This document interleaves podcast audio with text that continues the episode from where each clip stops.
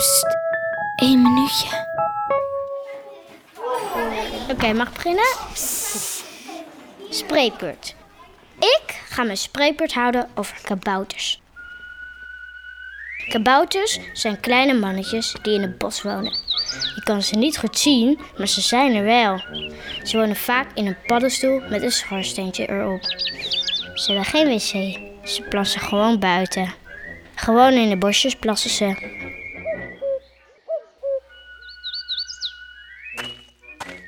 Dus als je in een bos loopt, ligt er overal kabouterplas. Als je thuis komt, moet je dus je voeten eerst schoonmaken, zodat je de kabouterplas eraf kan wassen. Kabouters moeten namelijk heel erg vaak plassen. En ook poepen. Soms kan er ook kabouterpoep onder je schoen zitten. Dat is best heel erg vieze poep, die heel erg stinkt. Dit was mijn spreekbeurt. Zijn er nog vragen?